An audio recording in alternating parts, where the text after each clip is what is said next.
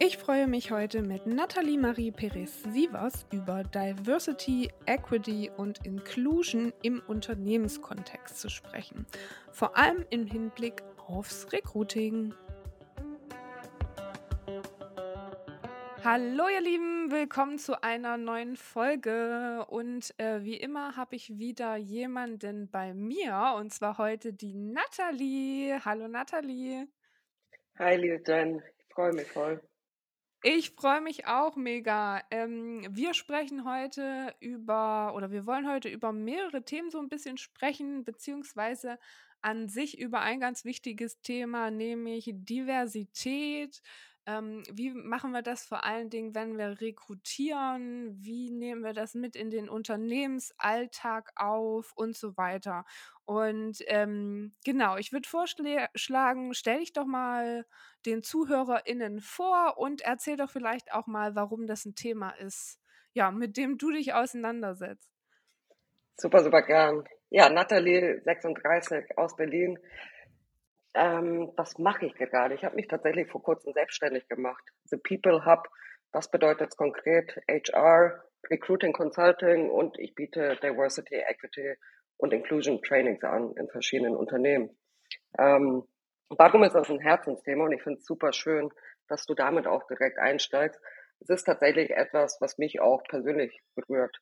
Was heißt das? Ich bin in Kiel aufgewachsen. Als ich 3 Monate alt war, ging es mit meiner kompletten Familie nach Venezuela. Dort bin ich dann 7 Jahre lang groß geworden, ohne Deutsch zu sprechen, rein mit Spanisch, um dann mit 7 Jahren wieder zurück nach Deutschland zu kommen. Und Sätze wie, hey, dafür sprichst du aber richtig gut Deutsch, sind keine Seltenheit. Das habe ich leider schon sehr, sehr oft gehört und vermehrt in meiner Kindheit.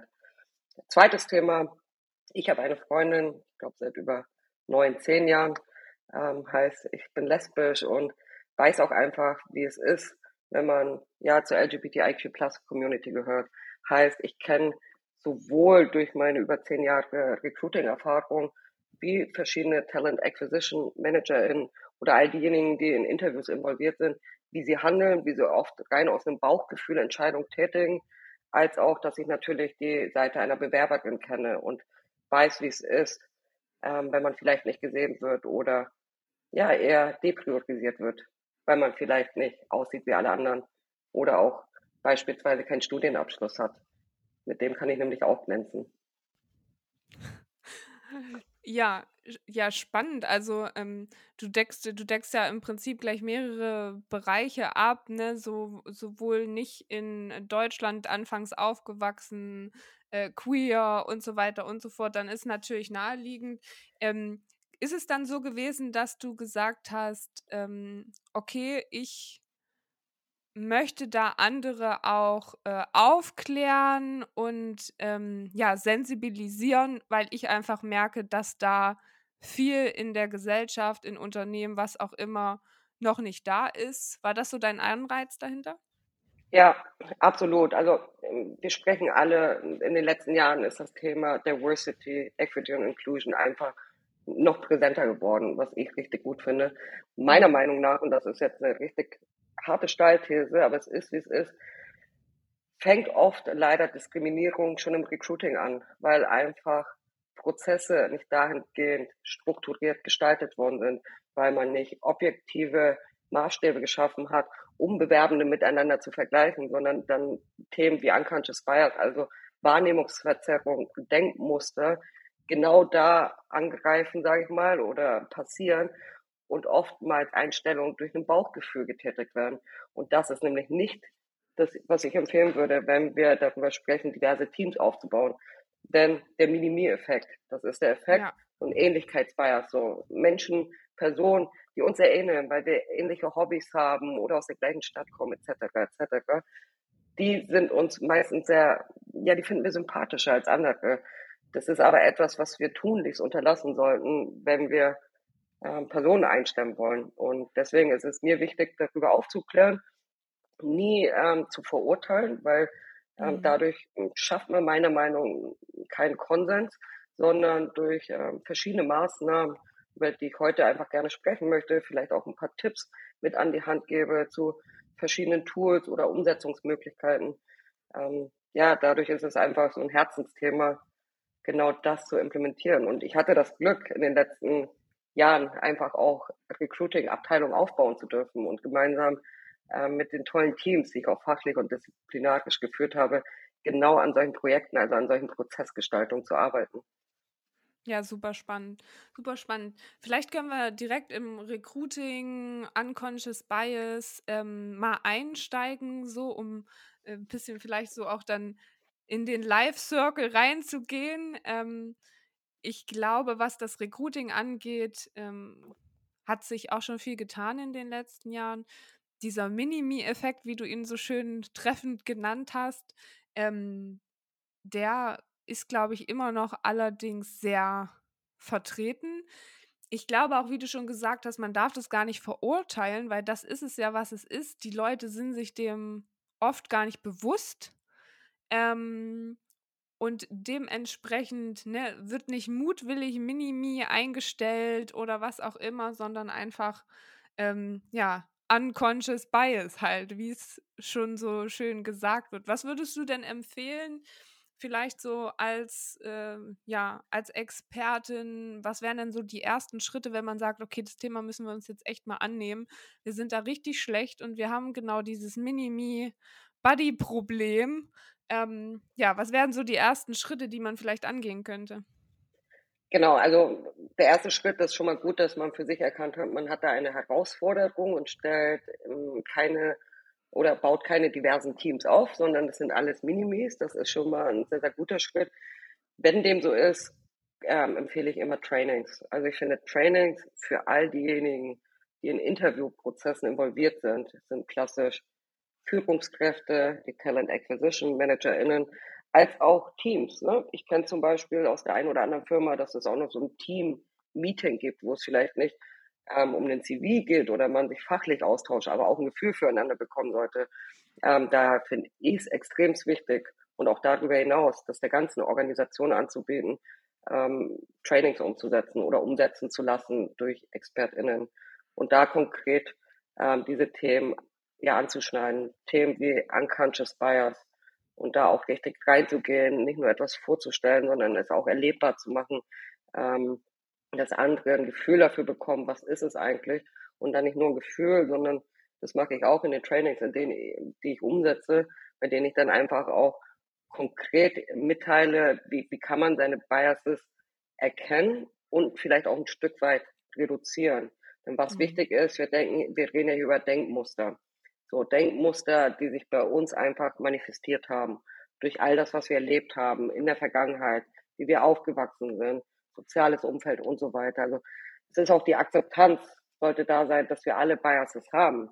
Es gibt keine Person, die rein rational denkt und handelt.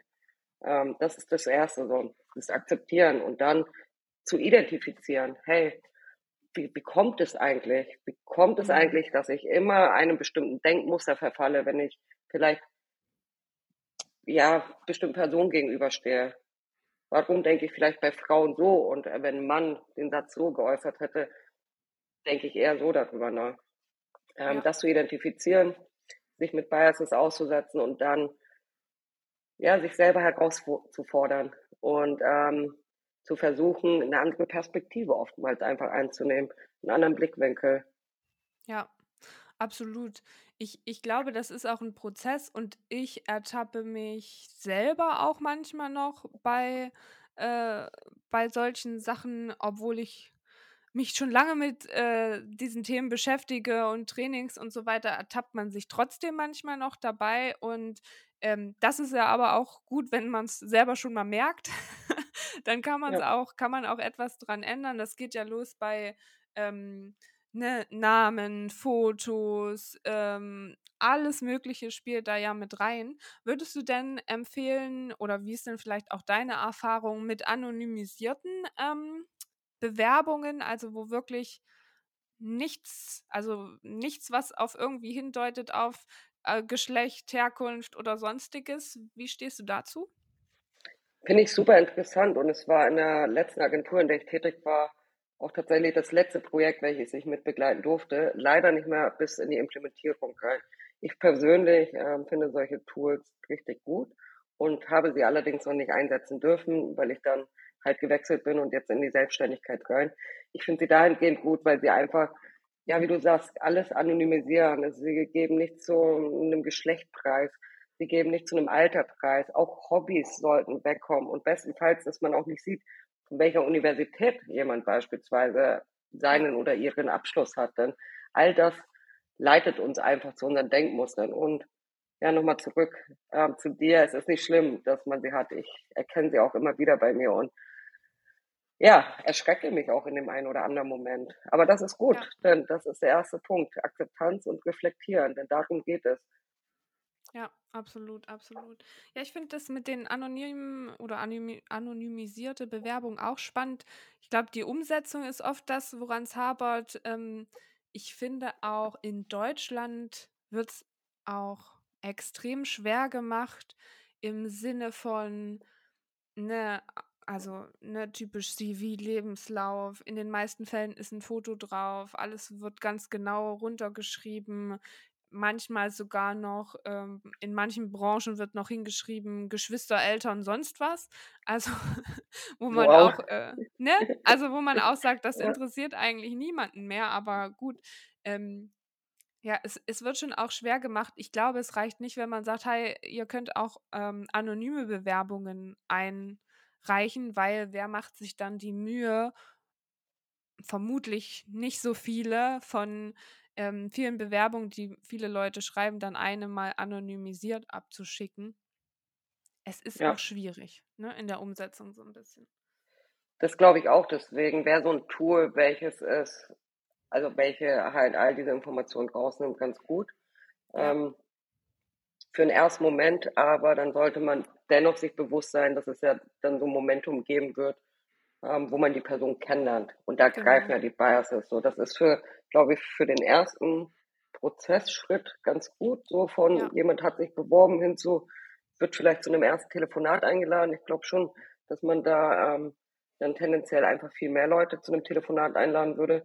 Allerdings geht es ja dann weiter. Und da gibt es einfach meiner Meinung nach noch sehr, sehr viel Potenzial nach oben, durch Strukturen, durch Prozesse, die man implementieren kann im Recruiting, um da halt nicht auf seine eigenen Biases reinzufallen, sondern ja objektive Maßstäbe letztendlich zu schaffen, an denen Bewerbende miteinander verglichen werden können. Ja, spannend auf jeden Fall. Wie stehst du denn dazu?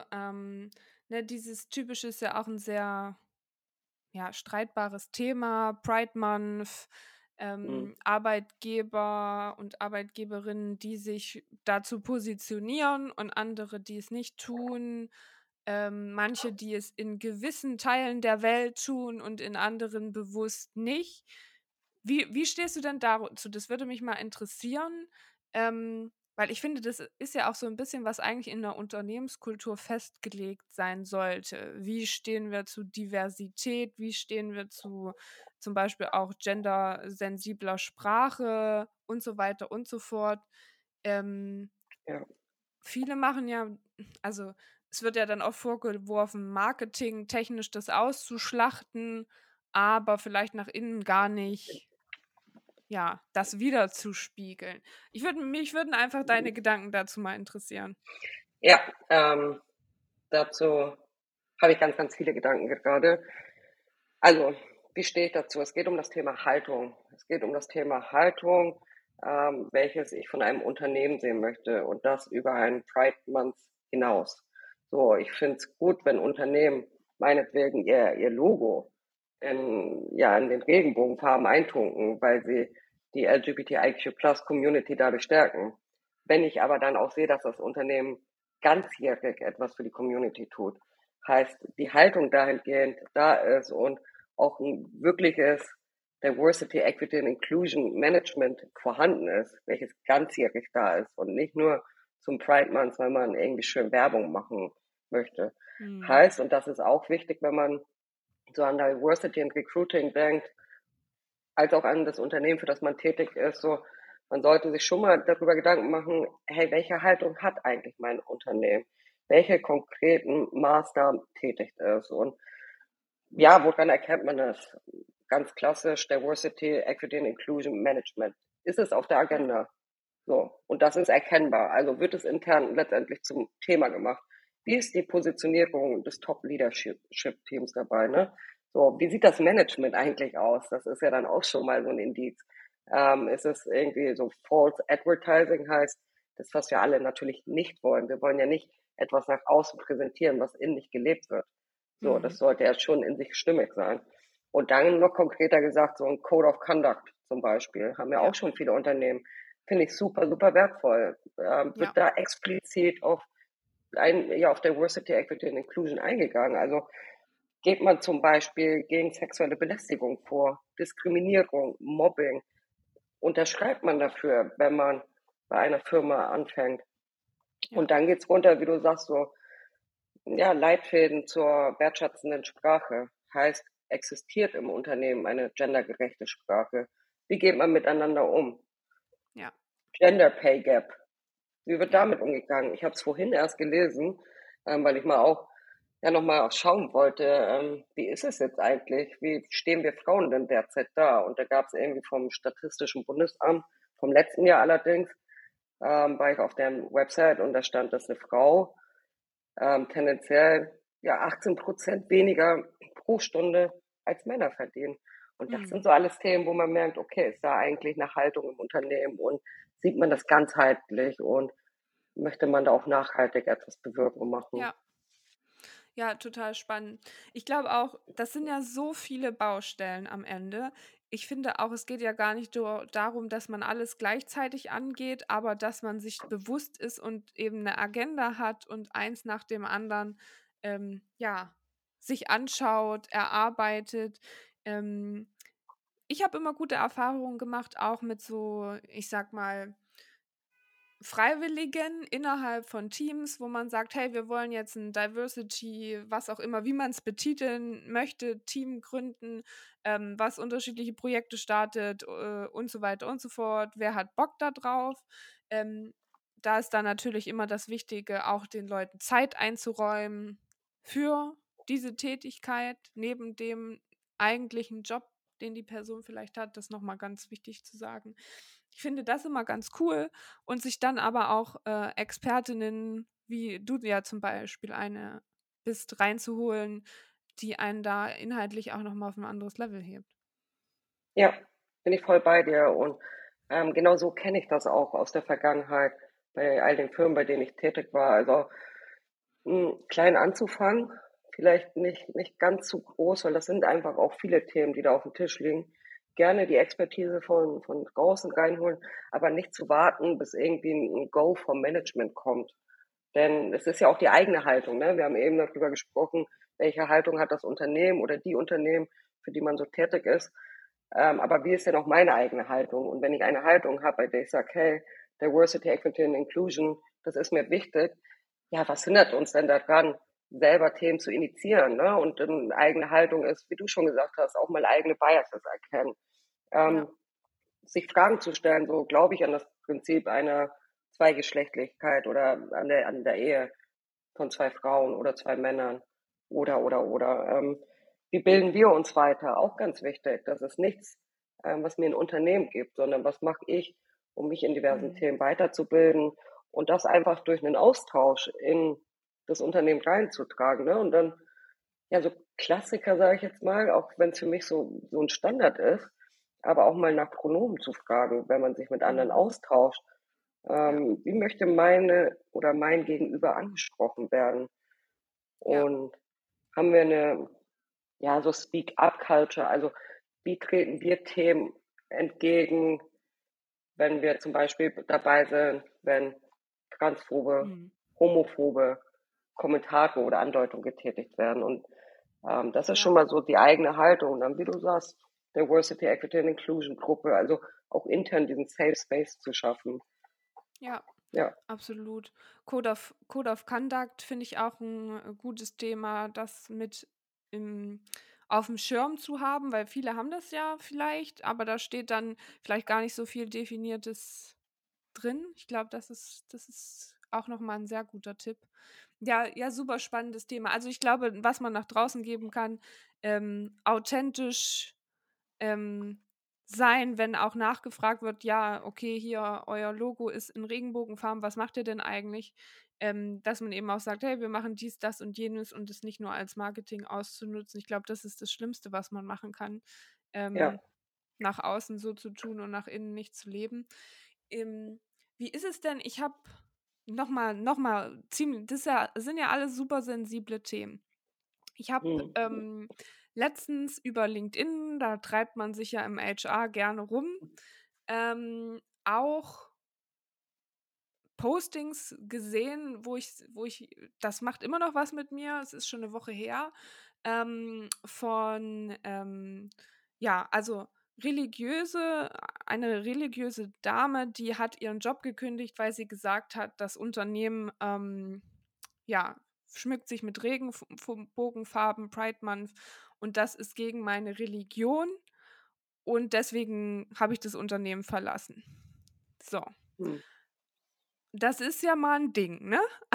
Also ich habe das so gelesen und denke da immer noch sehr viel darüber nach und dachte dann auch direkt an das Unternehmen, was natürlich da auch in einer echt schwierigen Situation ist, oder? Ja, also zum Glück habe ich den Post nicht gelesen. Danke dafür. Nein. Also macht mich auch nachdenklich, was ich jetzt als erstes hinterfragen wollen würde. Und da bin ich halt keine Expertin, was verschiedene Religionen anbelangt, ob es wirklich irgendwo manifestiert drinsteht. Mhm. Da bin ich auch natürlich keine Expertin. Ja, ich finde die Handlung der Person sehr konsequent, wenn sie es so nicht fühlt. Auf der anderen Seite finde ich schön, dass ein Unternehmen nicht versucht, solche Personen vielleicht, ich weiß es nicht, wieder zurückzuholen, sondern auch da wieder Thema Haltung dazu zu stehen, ne? Also, und es komplett durchzuziehen. Und weil mir eben nochmal ein Gedanke eingefallen ist zum Thema, weil du eben sagtest, hey, das auch nach außen zu tragen. Ich würde es gar nicht erst nach außen tragen, wenn man vielleicht mal Rückfragen bekommt zu einem Rainbow-Logo, sondern wenn man wirklich ein aufrichtiges Diversity, Equity and Inclusion Management und auch nachhaltig im Unternehmen schon implementiert hat oder auch gerade anfängt und da vielleicht Projekte entstanden sind und so weiter und so fort, das kann man super gern raustragen und auch in Form von Jobposts zum Beispiel oder auf der Karriereseite, denn das ist ja etwas, wenn wir nach einem Job schauen, klar, das Tätigkeitsfeld ist für mich wichtig, aber die Kultur, das ist doch das, wo ich hin möchte, das ist auch so ein Buzzword, aber Thema Purpose. So, was macht das Unternehmen für die Gesellschaft? Was macht's? Ne? Also wenn es nicht das Produkt oder die Dienstleistung ist, was machen sie sonst und wie ist das Team? Absolut. Ja. Das finde ich immer auch super, super wichtig. Ja, spannend auf jeden Fall. Was wären denn so deine Tipps, um in Veränderungen zu kommen, beziehungsweise was glaubst du denn, was wären so die ersten Themen, wenn man jetzt sagt, man ist ein unbeschriebenes Blatt, was das Thema angeht, mit was sollte man denn vielleicht anfangen? Ja, also wenn wir jetzt rein recruiting-seitig schauen, Prozesse, so, das ist etwas, das kann man recht schnell gestalten, dafür muss man nicht irgendwie Geld ausgeben, sondern einfach standardisierte Prozesse zu schaffen. Standardisierte Prozesse helfen nämlich, um Bewerbende miteinander zu vergleichen. Standardisierte Prozesse bedeutet, sich vorab auch Zeit miteinander zu nehmen und auch mal das Profil zu besprechen. Wen suchen wir dort eigentlich? Ja. Welche Kompetenzen sollte die Person vorweisen? Welche Erfahrung? Und dann darauf aufbauend auch standardisierte Fragen ausloten, die man stellen möchte und die man immer wieder für dieselbige Rolle in den Interviews stellt. Weil nur so kann man ja auch eine Vergleichbarkeit darstellen. Natürlich ist es soll kein gestelltes Gespräch sein. Es soll natürlich auch der Raum da sein für einen offenen Austausch. Das stelle ich außer Frage. Deswegen bin ich so sehr für teilstrukturierte Interviews, wo es einfach standardisierte Fragen gibt, an denen ich Bewerbende miteinander vergleichen kann. Was ich persönlich empfehlen kann, und das ist aber auch ein Geschmacksthema, ist mit einem Case, also mit einem Test zu arbeiten. Das gibt Bewerbenden die Möglichkeit, auch so 1-2 Stunden mal ihren eventuell zukünftigen Job kennenzulernen. Ich habe bis dato immer sehr, sehr dankbare Bewerbende gehabt, als ich denen das erklärt habe, hey, wir würden dir das gerne aushändigen. Und für uns als Firma oder ja als HR-Verantwortliche, wir sehen dann auch einfach, ja, wie die Person mit bestimmten Situationen vielleicht umgeht. Und auch das kann man dann schön miteinander vergleichen. Aber da der Zusatz wichtig, und so habe ich es immer gehandhabt, etwas zeitlich zu limitieren. Weil sonst ist die Vergleichbarkeit futsch. Absolut. Wenn man sagt, du hast jetzt eine Woche und schick den irgendwann wieder, das ist nicht. Also da wirst du keine Vergleichbarkeit haben, sondern, und auch da eher, wenn man so an das Thema Mental Health denkt, 1-2 Stunden höchstens, fragen, hey, wann hast du Zeit dafür? Man kann mit jedem Mail-Anbieter, kann man das zeitlich toll einstellen und das zuschicken und weiß dann, in 1-2 Stunden ist es wieder zurück. Ja, finde ich gute Tipps. An sich so Bewertungsbögen und Leitfäden für Gespräche, damit man eben wirklich Kandidatinnen miteinander vergleichen kann, finde ich auch super wichtig. Und eigentlich sind auch immer die ganzen Teams, Hiring ManagerInnen, wen auch immer, dankbar dafür. Weil oft fällt es ja selber schwer, wenn man in einer Woche einen gesehen hat, dann die nächste Woche und dann vielleicht nochmal 2, sich zu erinnern erstens und zweitens dann wirklich einen richtigen Vergleich anzustellen, um eine Entscheidung zu treffen. Ist immer der Mensch, den man zuletzt gesehen hat, am besten in Erinnerung und vielleicht schon wieder vergessen, wen ich da letzte Woche gesehen habe. Ja, es ist absolut auf jeden Fall spannend. Ja, also so flach es klingt, sich aber auch über Definitionen, über Wörter mal einig werden in einem ersten initialen Austausch. Lass es Kick-Off-Meeting sein, wie man das nennen mag. Mir ist es ganz wichtig zu verstehen, ja, welche Wörter, hinter welchen Wörtern steht welche Definition eines Hiring Managers oder einer Hiring Managerin. Was bedeutet das konkret? Dann auch das wieder so ein Buzzword-Thema. Wenn mir jemand sagt, hey, die Person sollte super flexibel sein, smart. Was bedeutet das? Also was bedeutet denn Flexibilität? Für dich bedeutet das ja was ganz anderes als für mich in dem Moment. Heißt das irgendwie flexibel, gut im Yoga, flexibel Überstunden machen, also da wirklich auch in die Tiefe zu gehen. Also was ich empfehlen kann zu einem sehr stark strukturierten Prozess, sich Definitionen bewusst zu werden und auch diese Vorbereitungszeit, der auch einen Raum zu geben. Ich weiß, das ist oft schwierig, weil es muss halt alles oft schnell und so weitergehen, aber man tut sich damit keinen Gefallen, wenn man mir nichts, dir nichts meint, mit ein paar Wortfetzen eine Idee zu haben von dem, was eigentlich die jeweilige Abteilung sucht. Ja, absolut. Ja, und also auch in Stellenausschreibungen so.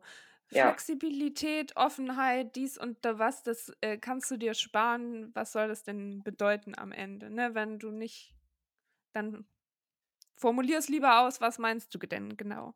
Ja. Das kann man sich oft auch sparen, absolut. Und dann wissen auch die Leute, was eigentlich verlangt wird und was wahrscheinlich auf sie zukommt, ein bisschen besser. Lieber knackig und auf den Punkt ist immer auch meine Devise, was das angeht. Absolut. Und ich meine, du hattest es vorhin schon mal erwähnt, Thema Authentizität.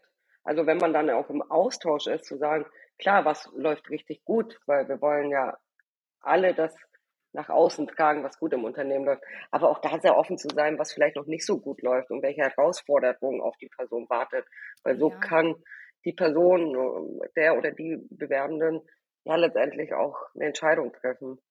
Und Thema Ausschreibung, da habe ich sogar einen Tipp, wenn wir da schon sind.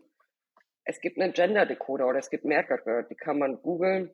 Das würde ich unbedingt empfehlen, wenn es um gendersensible als auch inklusiv formulierte Stellenausschreibung geht. Ne?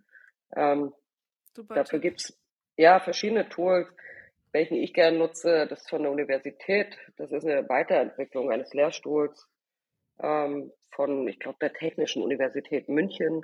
Also da einfach mal der Vorschlag Gender Decoder eingeben, weil es ist oft so, dass wir uns unserer Wörter und der Sprache gar nicht bewusst sind, was es ausmacht, dass es Wörter gibt, die eher tendenziell männliche Bewerber anzieht oder es Wörter gibt, die eher weibliche BewerberInnen anzieht. So. Super Tipp. Den Link packe ich euch in die Shownotes. Dann könnt ihr da auch direkt eure ganzen Ausschreibungen durchlaufen lassen. Das ist doch super. Das ist, finde ich, auch einen sehr guten Tipp. Sehr schön. Ja, cool. Cool. Hast du sonst noch so Tools, wo du sagst, okay, wir hatten schon Bewerbungen anonymisieren, da kommen jetzt auch mehr Anbieter immer dazu. Ich glaube, da kann man sich einfach selber reinlesen. Gender Decoder. Gibt es noch so Tools, wo du sagst, die haben dir geholfen oder die würdest du empfehlen? Ja, also definitiv. Dann so das Thema, also einmal auch eine Recherche zu machen. Wir haben ja jetzt von Aktivbewerbungen gesprochen, also die Personen, die auf uns aufmerksam geworden sind und sich dann bewerben.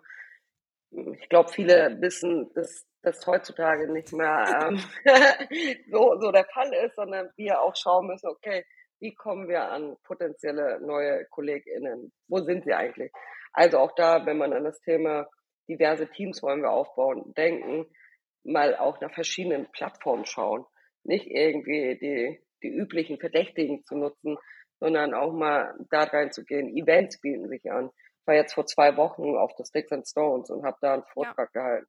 So die größte europäische LGBTIQ+-Karrieremesse. Da war was los auf einem Samstag. Da habe ich gedacht, so viele interessierte Personen, die Lust hatten, sich mit Unternehmen irgendwie auszutauschen. Und dann Tool, wenn es ums Active Sourcing geht, also die aktive Ansprache.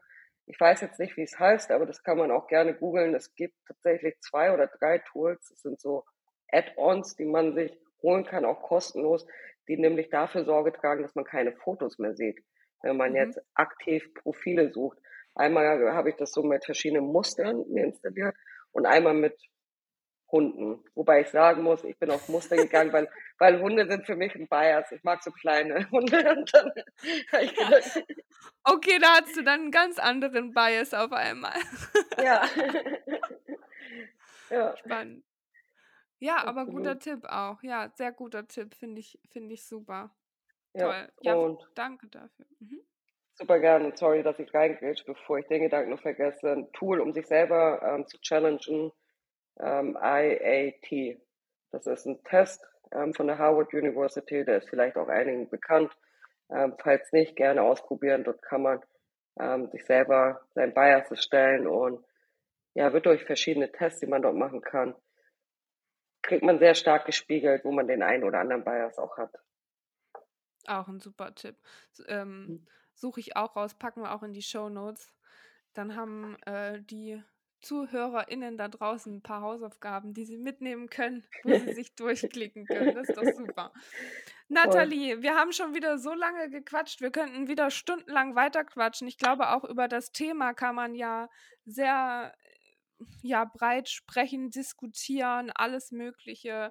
Ich möchte auch nochmal den Aufruf starten nach da draußen, wenn es Leute gibt, die da auch noch Tipps haben oder vielleicht auch Meinungen dazu, meldet euch auch gerne bei mir. Die E-Mail-Adresse ist da auch in den Shownotes. Wir gehen auch gerne in den Austausch.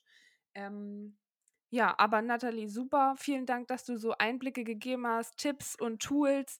Ich glaube, das ist ein super Start für viele, um sich dem Thema endlich anzunehmen. Ich glaube, da draußen sind auch schon viele, die es auch auf dem Schirm haben, aber vielleicht manchmal die Kapazitäten fehlen. Das ist ja oft so das Typische. Da kann ich nur sagen, we feel you da draußen. Das geht vielen so. Versucht weiterhin das einfach. Es ist klar, dass es ein wichtiges Thema ist. Es muss gepusht werden. Es sollte auch Kapazitäten dafür geben, wenn man möchte, wenn man ein zeitgemäßes Unternehmen sein möchte, möchte ich so mal sagen, oder? Was meinst du? Ja, finde ich super, tolle Abschlussworte, ja, und bestenfalls auch nach links und rechts schauen, nach KollegInnen Ausschau halten und wie du auch vorhin gesagt hast, vielleicht selber eine Diversity, Equity and Inclusion Gruppe initiieren, mit kleinen Projekten zu starten. Und auch ans Management sonst herantreten oder an die Teamleitung und sich da die Zeit für freiräumen lassen, denn das ist einfach ein sehr, sehr wichtiges Thema. Ich sage auf jeden Fall danke. Jetzt richtig viel Spaß gemacht und ja, wie du schon merkst, wir könnten noch viel länger darüber quatschen, aber ich hoffe, ich konnte jetzt einfach ein paar Impulse setzen und wenn dem so ist, freue ich mich auf jeden Fall. Da bin ich mir sehr sicher. Und auch nochmal die Empfehlung nach da draußen, wenn ihr Unterstützung bei dem ganzen Thema braucht. Wie ihr habt gehört, Nathalie hat sich selbstständig gemacht und kann jetzt für solche Themen auch angefragt werden. Ich packe euch ihre Website auch in die Shownotes, dann könnt ihr da auch vorbeischauen oder euch einfach mit ihr über LinkedIn und Co. vernetzen, wenn ihr in den Austausch gehen wollt. Super, dann nochmal vielen Dank und auch nach da draußen und bis zum nächsten Mal. Wir sprechen uns bestimmt wieder.